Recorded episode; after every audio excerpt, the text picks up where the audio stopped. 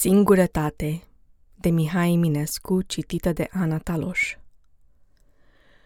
Cu perdelele lăsate șed la masa mea de brad.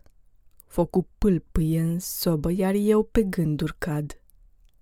Stoluri, stoluri trec prin minte, dulci iluzii, Amintiri țâriesc încet ca greier printre negre vechi zidiri sau cad grele, mângâioase și se sfârmă în suflet trist, cum în picuri cade ceara la picioarele lui Crist.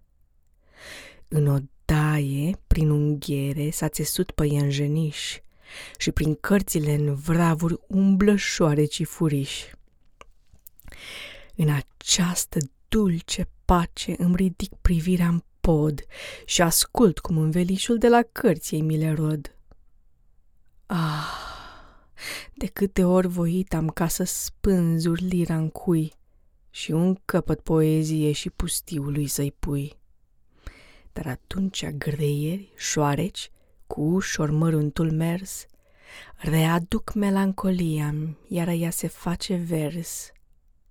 Câteodată, prea rare, a târziu când arde lampa, inima din loc îmi sare când aud că sună clampa este ea, deșartă acasă, dintr-o dată îmi pare plină, în privazul negru al vieții e icoană de lumină.